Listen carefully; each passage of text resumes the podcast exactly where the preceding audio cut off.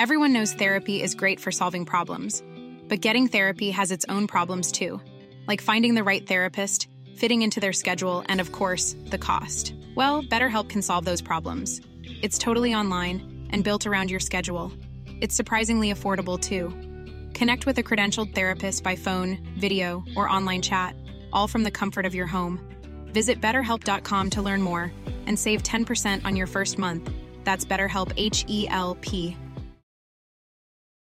I want to first start by thanking Dr. Uh, Ebony Zamani Gallagher uh, for extending the invitation for me to be a part of the Dean's Diversity Lecture Series at UIUC. Um, I'm really humbled to be a part of this important series and to follow um, in a list of esteemed critical scholars who've been to campus, particularly folks that started this series last year. Um, so in the in the grand scheme of, of careers, mine is really in its infancy, and I really appreciate the trust and belief in my work and thinking um, that I'm doing uh, to be able to come and speak with you today. Um, and I also want to recognize, too, so this is the last talk that I'm giving this fall, um, and just want to thank my home department at NIU, the Department of Counseling, Adult, and Higher Education, as well as the students alongside whom I've had the pleasure of learning this semester. Um, this is really the first semester that I've gotten to travel quite a bit to talk about um, my book, Trans in College. And um, I know that my absence from campus hasn't really been probably ideal, and that colleagues and students would probably like me to be around a little bit more, but I appreciate their grace and patience as I've been traveling around and talking about the book. Um, and I hope that someday maybe I can be as generous and patient with them as, as they've been with me. So thanks to, to folks at NIU. Um, and I also want to thank Dr. D.L. Stewart just publicly. Um, so DL Stewart is one of the people who came here last year to speak in this series, and also DL helped me workshop some of the ideas that I'll be sharing with you today, which are brand new for me. So, what starts here changes the world. Well, I've got to admit, I kind of like it. What starts here changes the world.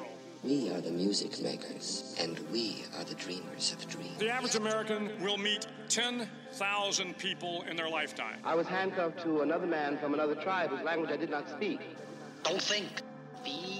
But if every one of you changed the lives of just 10 people, and each one of those people changed the lives of another 10 people, and another 10. We did not know each other, and we could not speak to each other because if we could have spoken to each other, we might have been able to figure out what was happening to us. To every politician who is taking donations from the NRA, shame on I believed them when they said they were sleeping on concrete floors. I believed them. Children being separated from their parents in front of an American flag. I believe them. And you can change the entire population of the world, 8 billion people. And if we could have figured out what was happening to us, we might have been able to prevent it. If you think it's hard to change the lives of 10 people, change their lives forever, well, it didn't happen, and here we are. I believe these women. You're wrong. I feel extremely lucky to, to be here with all of you fighting for justice, for equality, for the right for us to equally exist in this country. There were 329 uprisings, 257 cities within four and a half years. And neither Martin nor Fannie had any control over that. We might be headed to the promised land of speaking the truth and finding our external liberty once we internally liberate ourselves. But their children were saved, and their children's children. Generations were saved by one decision, one person. But changing the world can happen anywhere, and anyone can do it. So, what starts here can indeed change the world. But the question is, what will the world look like after you change it? Welcome to Public Access America. Make a stand. I know I did. Thank you very much. And may God bless us. And may God bless us. Um, okay. So, want to start first um, and do some thanks, but also recognize that we're currently on occupied territory, um, specifically the lands of the Haudenosaunee and Miami tribes, um, and that recognizing the fact that we're on stolen land and that we as an educational community continue to benefit from our ongoing complicity with settler uh, colonization. Um, and this is important for a couple of reasons. Um, the first is that, um, as Dr. Uh, Zamani Gallagher mentioned, uh, my work focuses on transgender people um, and the oppressive institutional climates that we as trans folks continue to face. Um, these climates and the systematic transgender oppression that is omnipresent on college campuses um, are only the way they are because of colonization. So we must never forget that the current gender binary discourse that ensnares all of our college environments um, and continues to be violently enforced is a direct result, right, of settler colonization. Um, second, um, and as a direct connection between colonization and the effects of gender binary discourse, um, we really need to imagine new liberatory uh, post secondary environments that seek to liberate all marginalized populations. Um, I'll say this a couple of times throughout this talk, um, but quite simply, uh, none of us is free until all of us are free. Um, and so I want to spend some time talking about new possibilities and dreaming um, what we could have, right, in, in educational contexts, both, both, both K through 12 as well as post secondary contexts. And finally, um, if for no other reason, right, to mention colonization and the, the realities of us being on occupied territory, we need to remember that we have multiple identities, right? And so there are indigenous two spirit folks. Um, and so um, our, our realities are already intertwined, and we need to really be thinking about the worlds that we need and deserve from kind of an intersectional perspective. So, in thinking about my remarks for today, um, I wanted to do maybe a brief tour through history. Um, years and years ago, when I was an undergrad student, um, I started out my college career actually as um, a history major. It then turned into a minor. Um, but I, I, often find that looking backwards to move forwards is, is really important. Um, and, you know, we're living in this current moment and living in a current sociopolitical climate um, in which we are, as Naomi Klein discussed in her new book, No is Not Enough, quite intentionally kept in a state of confusion and discombobulation. Um, and so we really can't forget our history as we move forward. Okay, so we're going to start with some history, right? Um, and I'll kind of unfold this agenda as we as we keep going. So it was James Baldwin who stated, uh, and I quote: "The great force of history comes from the fact that we carry it with us." Are unconsciously controlled by it in many ways, and history is literally present in all that we do. Yes, indeed, history is literally present in all that we do. And so we must not think of our history, be it recent or far removed, as not mattering in assessing and finding ways to respond to our current climate. So um, I want to start my talk then by remembering back to the Obama presidency. Remember that moment when Obama was president? There he is. Um, and I want to talk about the rather odd kind of back and forth relationship that Obama had with the LGBTQ community, and specifically with the transgender community. You know, in looking back on the Obama presidency, Amanda Terkel of the Huffington Post wrote, quote, no president in history has done more for lesbian, gay, bisexual, and trans- transgender and queer rights than Barack Obama. This stance, shared by many people, is in large part due to his administration's decision to not defend the Defense of Marriage Act, which was put in place by a Democratic administration, right, which is important to remember, and we'll talk about that later, as well as his administration paving the way for transgender people to serve in the military. Now, holding aside for a moment the contestations around why transgender people would ever want to be a part of furthering US imperialism, I argue that the Obama administration actually did not do all that much for transgender people. In fact, I'll show that while Obama is heralded as ushering in so called historic progress for LGBTQ people, remember, he was the first president um, who openly discussed queer people during his State of the Union addresses, right? And that was something that was often written about as a sign of his progress. Um, he actually was never a firm believer in forwarding anything more than symbolic acceptance for transgender people. Furthermore, I assert that far from being an aberration, Obama was merely following the quote unquote liberal playbook when it comes to the transgender population. For example, we must never forget that the only reason we do not have a comprehensive federal Employment Non Discrimination Act that includes transgender people is because of Barney Frank. A gay former congressman from Massachusetts who yanked language related to transgender people out of the ENDA bill when he proposed it a decade ago, right? The bill has been introduced in almost every Congress since 1994, but had never included transgender people prior to Frank's suggesting the community be included. And then he was the one that, that pulled language out of the bill at the 11th hour. And he pulled that language out of the bill because he worried the bill would not pass. And in a cruel twist of irony, the bill still didn't pass, right? So, Barney Frank's move then is an indicator of what has happened time and again through history with the place of transgender people within the progressive and so called liberal base, right? We, as a community, as a transgender population, have become a wedge political issue. So, it seems important for me to talk a little bit about what wedge politics are and how and why trans people continue to be positioned as a wedge.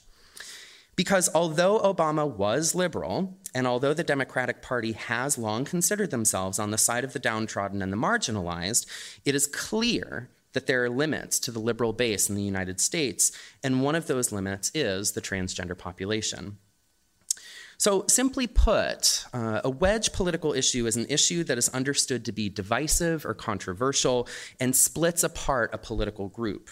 Wedge political issues can wedge politics rather can relate to issues as has been the case for the ongoing political rhetoric around being quote unquote tough on crime. So, for example, whereas the Democratic Party has often been framed as a party who is weak on crime, their response has been a deep schism in the party about how to respond to such claims, right? So, on the one hand, Democratic leaders have been incredibly harsh in their furthering of draconian policies. So, we can think about President Clinton's omnibus crime bill, which dramatically increased the scope and reach of the prison industrial complex. And additionally, we can think about President Obama's response to being weak on crime, uh, particularly being the president who oversaw the deportation of more migrants than all previous presidents in the 20th century combined. Right? So, in this sense, the issue of safety has been a wedge that's divided the progressive and moderate factions of the liberal political base. Moreover, conservative politicians have wielded this knowledge to their advantage, continuing to assert that Democrats have been soft on crime, which only requires Democrats to double down and further policies that hurt, harm, and violate many for whom they purport to represent. So let me be incredibly clear. I am no fan of the neoconservative base or the current authoritarian regime that has a political vice grip over this country. Absolutely not a fan of these folks, right? Um, I'm also quite well aware that they're not fans of mine. Um, you know, as an openly transgender person and one who continues to be outspoken in my distaste for the right's vitriolic attacks against my community, I have been and, and likely will continue to be the subject of trolling by conservative media outlets heralding themselves to be legitimate news sources. However, in a moment when the vitriolic rancor and attacks against those who are the most vulnerable among us increase literally by the tweet, it is sometimes romantic to look at, back at history with rose colored glasses. And we often want to think back to the quote unquote good old days when the Democrats ran the show and people cared about each other, right?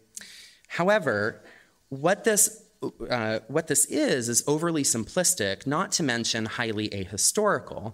Um, and this view belies the fact that there were not that things weren't actually much better um, but that we just lived with let's say a kinder gentler form of oppression right? So, put another way, I argue that previous Democratic administrations did not really care that that much more about transgender people, um, but they were just better at hiding their contempt, most often by wrapping it uh, with a thin veil of support for political issues that benefited the white, able bodied, upwardly mobile gay and lesbian base that turned out in droves to help fund political campaigns. In fact, the very reason why transgender people were left behind by the tem- Democratic base and, and why we've continued to be left behind is because trans people represent one of the latest wedge political issues. So, for, for while it seems as though liberal candidates and politicians are finally willing to assert that we should be free to love who and how we want, these same candidates are actually quite fearful to assert that we should be free to determine and live in our genders beyond the strict confines of biological essentialism and medical pathologization. So, at worst, so called liberal politicians have shown an outward disdain for transgender people, posing us as a disposable people, while at best, we have seen our lives tokenized for the furthering of a political base that continues to be dismissive of the types of redistribution necessary to increase to create rather increased life chances for those most on the margins. For example, it was Obama who tossed Jennicet Gutierrez out of the White House for calling out his record as the deporter in chief and its effects on undocumented transgender people. Additionally, it was Obama who ensured that all federal agencies could no longer discriminate against transgender people through employment. However, he did nothing to push forward comprehensive employment non discrimination through private industry, as doing so may, may have been seen as too progressive or too radical and would have disrupted the political financial contributions that have become all but necessary to secure votes in elections. So while Obama and some on the political left have taken some good and necessary steps towards transgender rights, these have been horribly insufficient, right? So necessary and yet insufficient at redistributing life chances for those who are most on the margins in the United States, including transgender people and especially transgender people of color. Now, as I've previously mentioned, the political right knows that transgender people have become a political wedge issue for the left and are using this fact to their advantage. So, for example, with every late night tweet the current president fires off about transgender people, those on the political left now have a decision to make, right? Will they continue to advocate for the same surface level platitudes they have in the past, hoping it will be sufficient to keep both their donors and voters happy? Or will they actually harness a more radical politic that may recapture many who have become disenfranchised with the version of softer, gentler oppression the political left currently touts?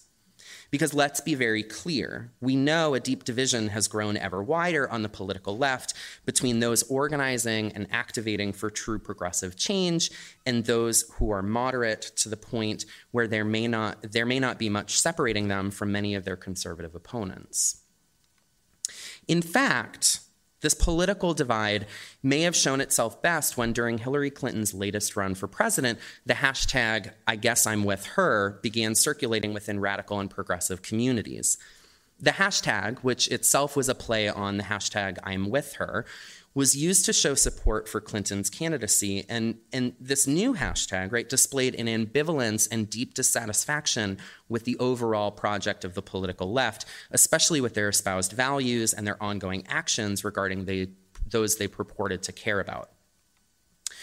Furthermore, it really must be said that the positioning of transgender people as a wedge political issue is a furthering of racism, particularly anti blackness.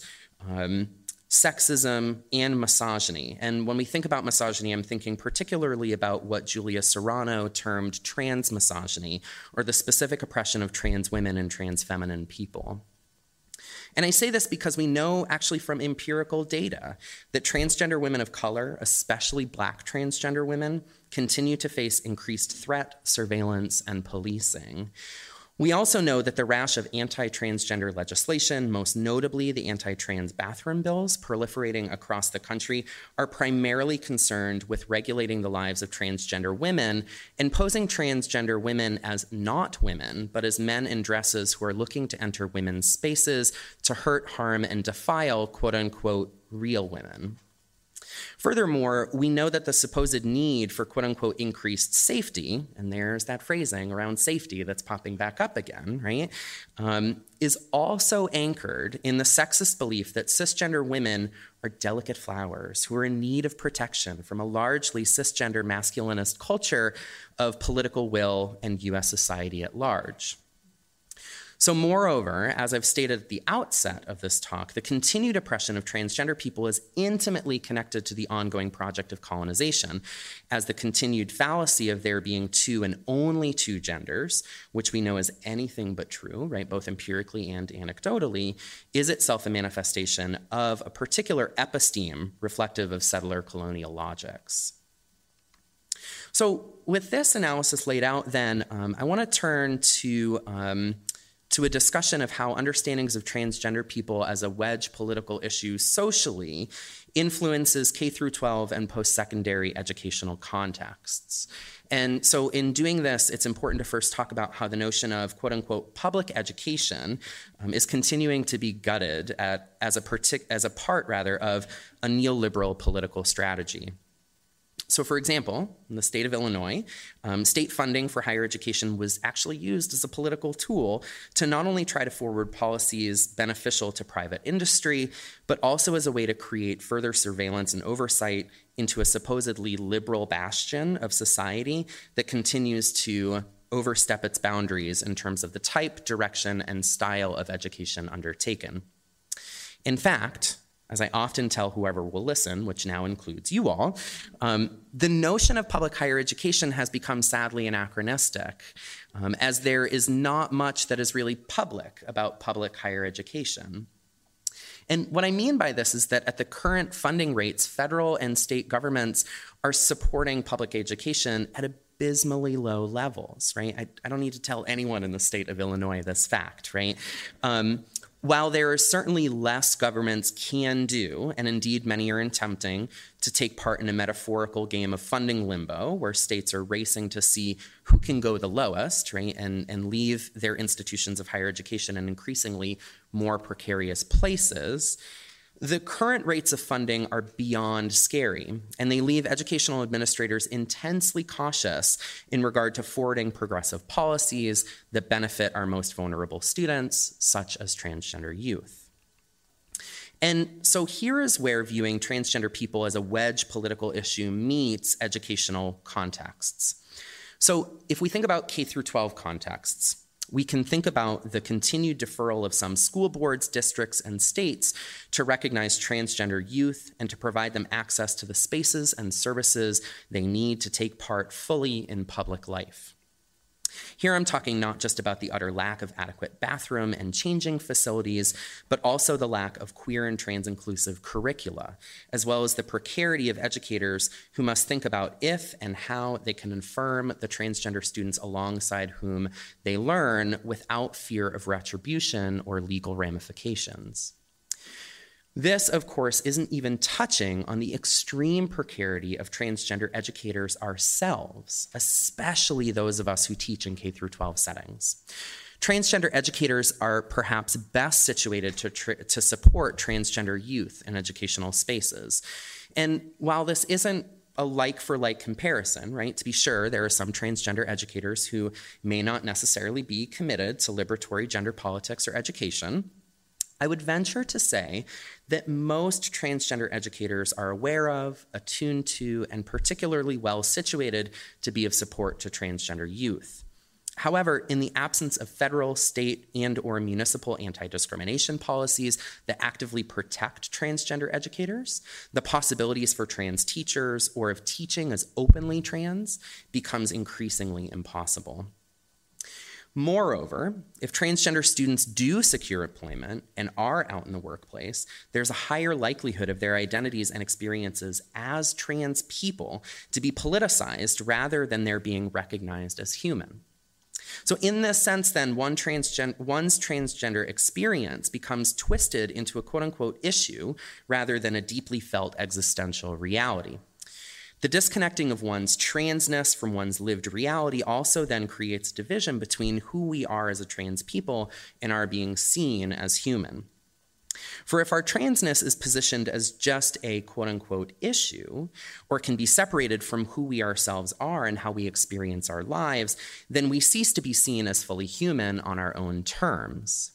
And by extension, then, we become non human, right? This, I'm drawing on some work by Alexander Weheliye that that talks about this notion of non humanness.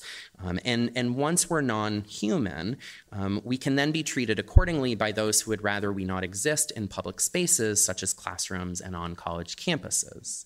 So, this is exactly what's at stake when people theorize about necropolitics, or the ways in which social and political discourses are wielded to determine not just how people may live, but also how people may die.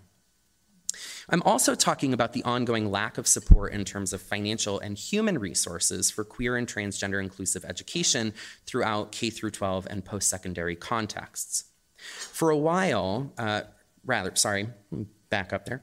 Um, for while there are indeed some post secondary institutions, with extreme emphasis here on the word some, right, that have LGBT centers, research has shown that these spaces tend to struggle with trans inclusion, are often heavily white spaces, and are vastly understaffed and under resourced, right?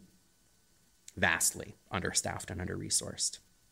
Um, furthermore, research that I've recently conducted on transgender students' experiences of gender inclusive housing um, with two of my colleagues, Dr. Rachel Wagner and Dr. Susan Marine, indicates that even the attempt of cisgender administrators to forward trans inclusive spaces often revolves around their own or cisgender administrators' own feelings of guilt, shame, and fear.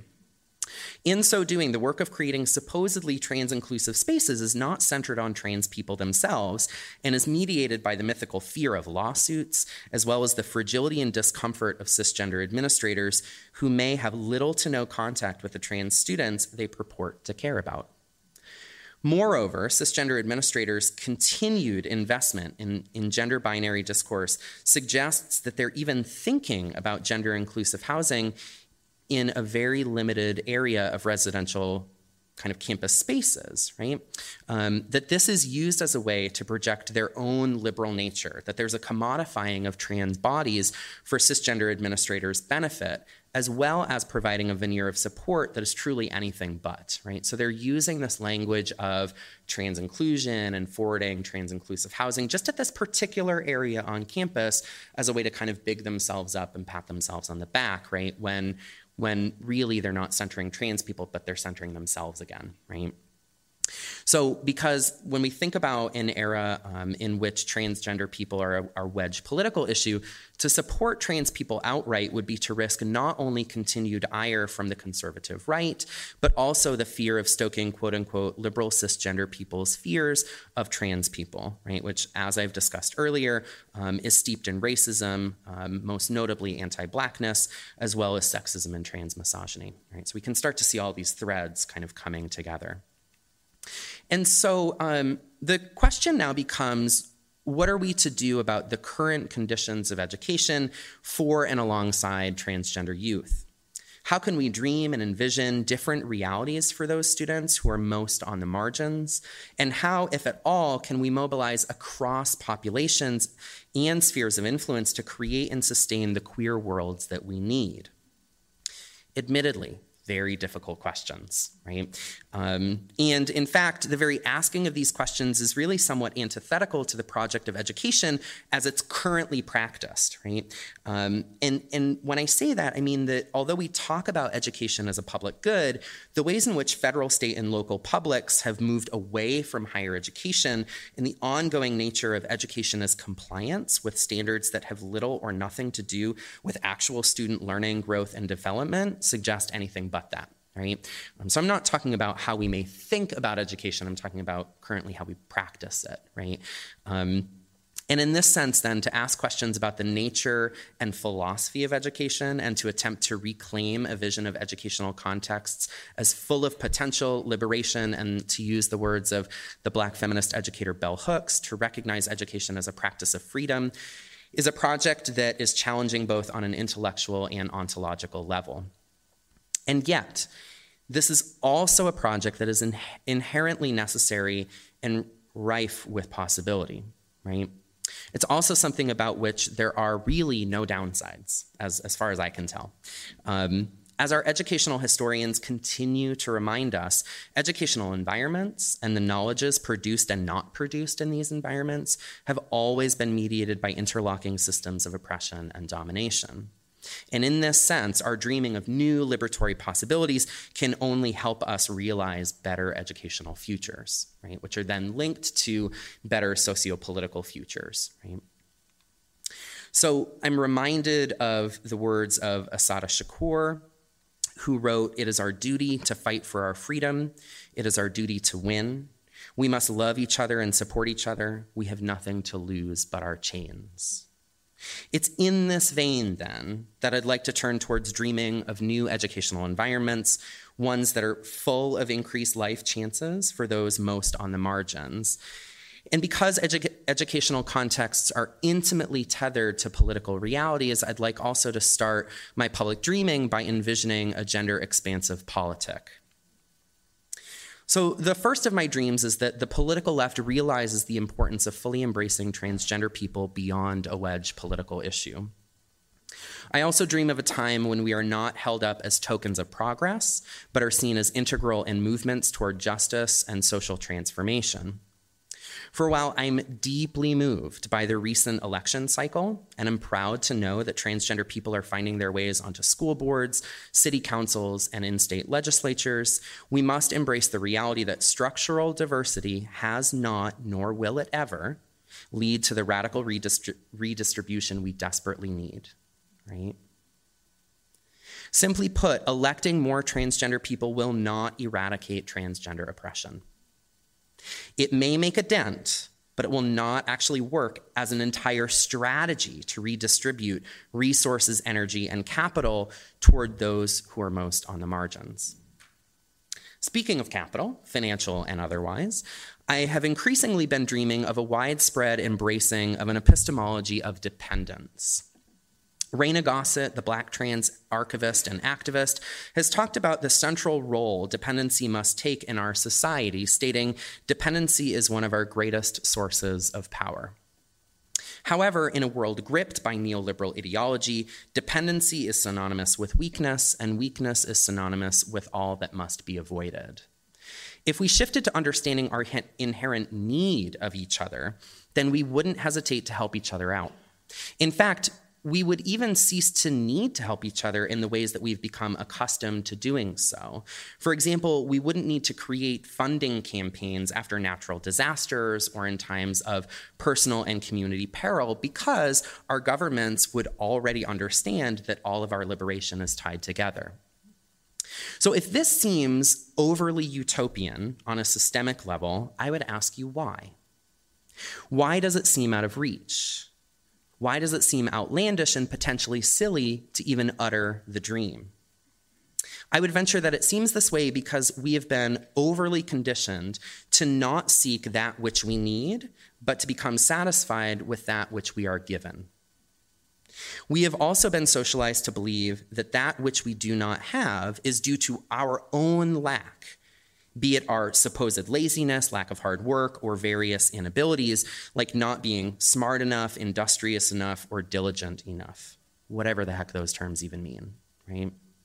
However, all one needs to do is look toward hyperlocal contexts to see that we are already recognizing the very utopias that we are often encouraged to dismiss.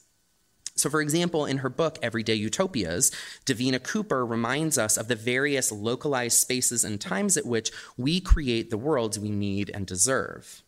And although these utopias are always bounded by time and place, they provide glimpses of what could be possible were we to depend on each other in radically vulnerable ways, talk honestly about our needs, and recognize the ways in which our lives are all connected to each other. Although we use different language in our work together, the participants alongside whom I wrote my book, Trans in College, were active in creating their own everyday utopias in and across educational spaces. We called these spaces kinship networks. And what they consisted of was places, groups, or people with whom we could be seen and understood on our own terms as transgender people. These places were resting areas for rejuvenation, as well as locations where we could scheme and be active in creating better, queerer futures.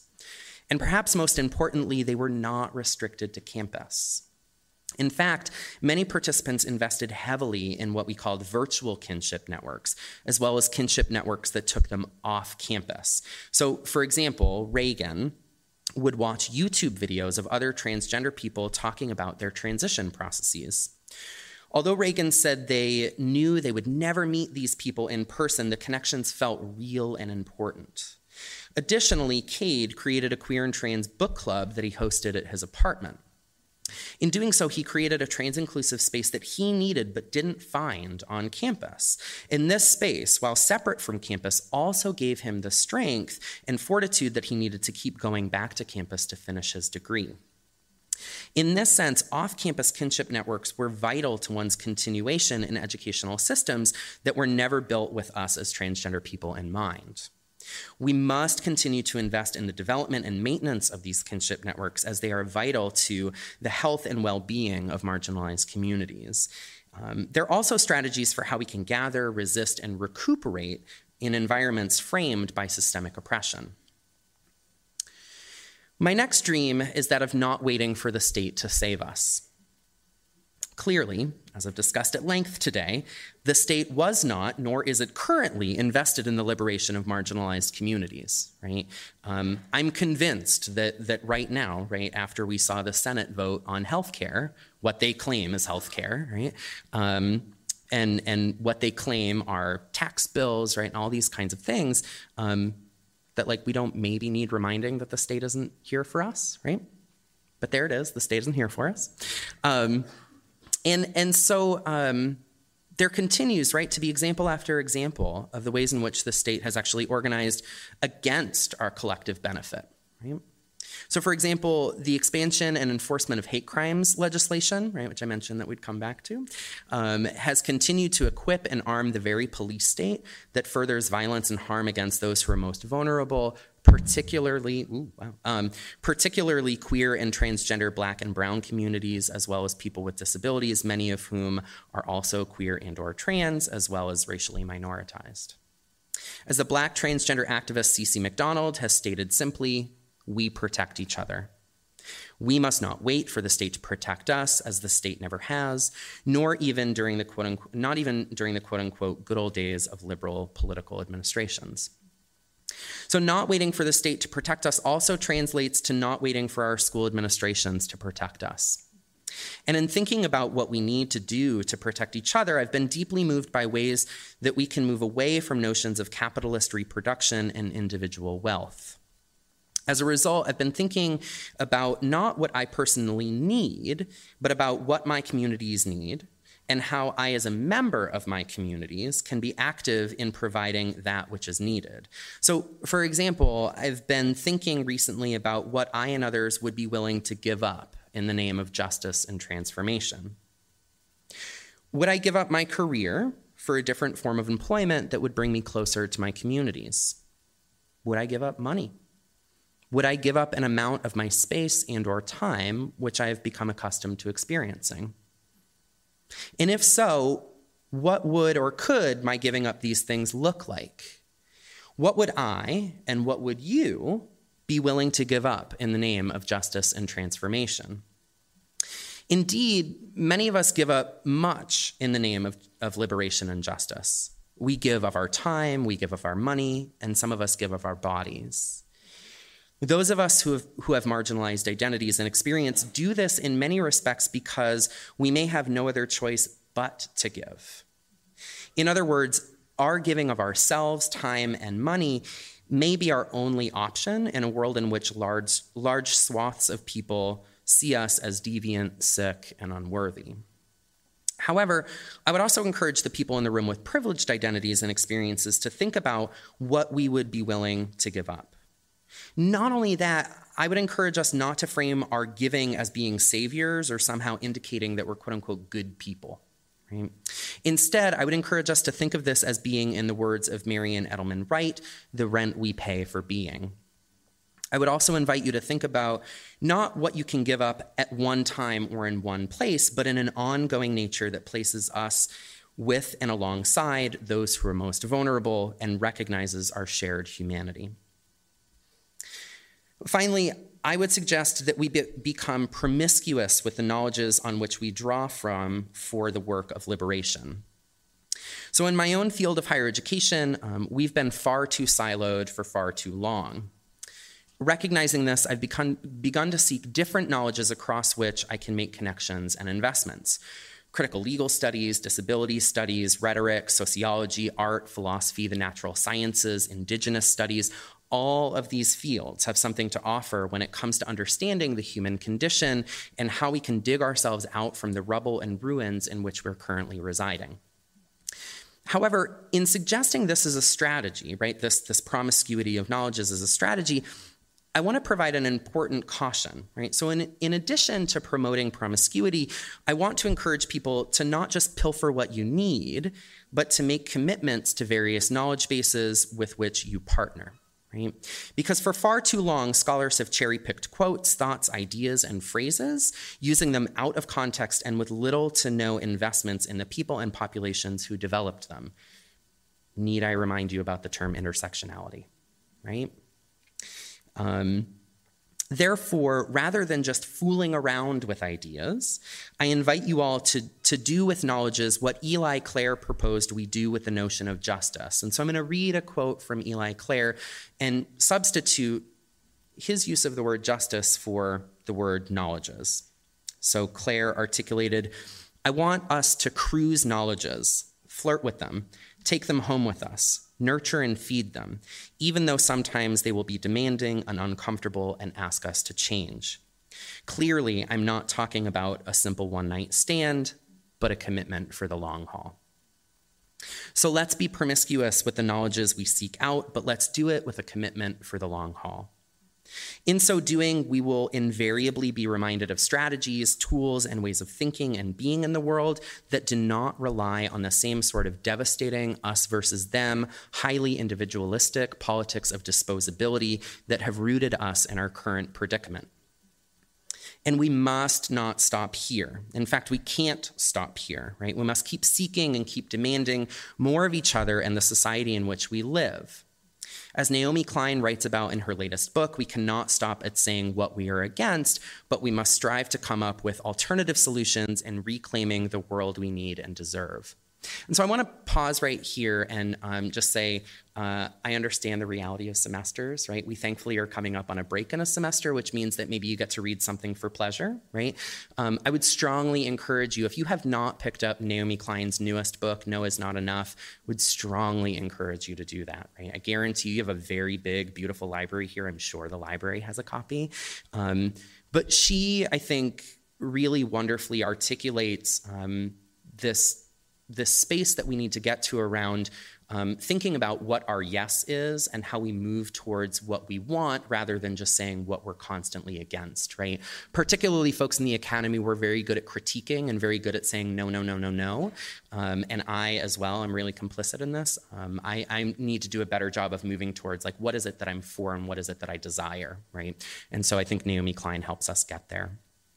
Um, so, um, is this isn't going to be easy, right? And it, and it, won't be comfortable, just like the questions that, that I asked us to think about. Um, many of us, especially those with privileged identities and positionalities, will have to do some deep reflections about who we are and how we want to exist. So, for example, as someone who is white, has a terminal degree, and gets paid more than adequately to do the work that I do, the question that I must ask myself every single day is what am I willing to give up, and how am I willing to leverage the privileges that I have, all in an effort of being with and alongside others in more equitable, just, and meaningful ways. And although I don't really believe in altruism, I must also ask myself these questions with the knowledge that my liberation is wrapped up in the liberation of everyone around me, and that while we may have asymmetrical access to privilege, none of us is free until all of us are free. Right? So here's to a life full of liberation, a world full of potential, and educational spaces that take seriously the charge to engage in teaching and learning as a practice of freedom. Here's to a world where we dream and envision what we need and desire, rather than one in which we only say no and react to the devastation that is directly in front of us. And here's to investing in communities that hold us accountable and recognize us being more and recognize us as being more important than the simplistic wedge political issues some of us have been positioned as. So, thanks. To those who would tear This is our moment. This is our time. To those who seek peace and security, we support you. Yes, we can. And to all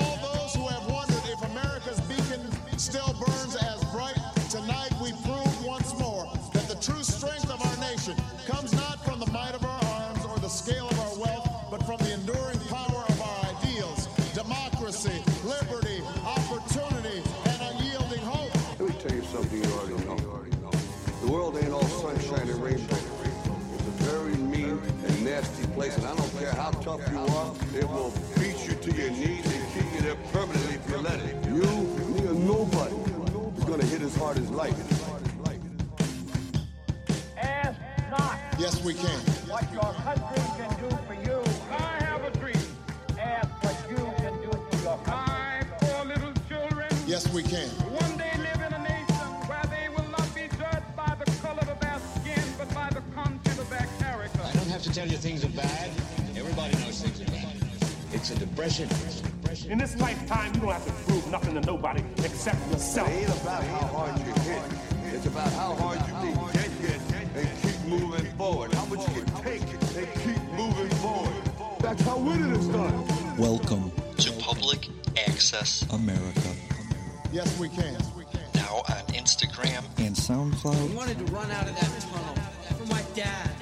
Twitter,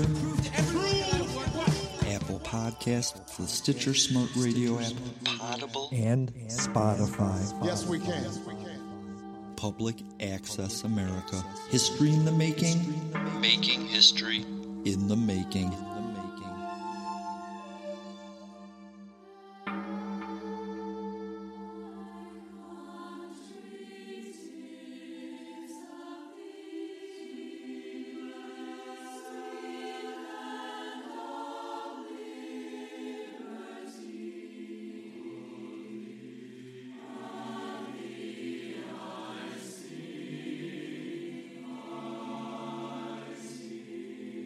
Utopias are always bounded by time and place. They provide glimpses of what could be possible were we to depend on each other in radically vulnerable ways, talk honestly about our needs, and recognize the ways in which our lives are all connected to each other. Everyone knows therapy is great for solving problems, but getting therapy has its own problems too, like finding the right therapist, fitting into their schedule, and of course, the cost. Well, BetterHelp can solve those problems. It's totally online and built around your schedule. It's surprisingly affordable too. Connect with a credentialed therapist by phone, video, or online chat, all from the comfort of your home. Visit betterhelp.com to learn more and save 10% on your first month. That's BetterHelp, H E L P.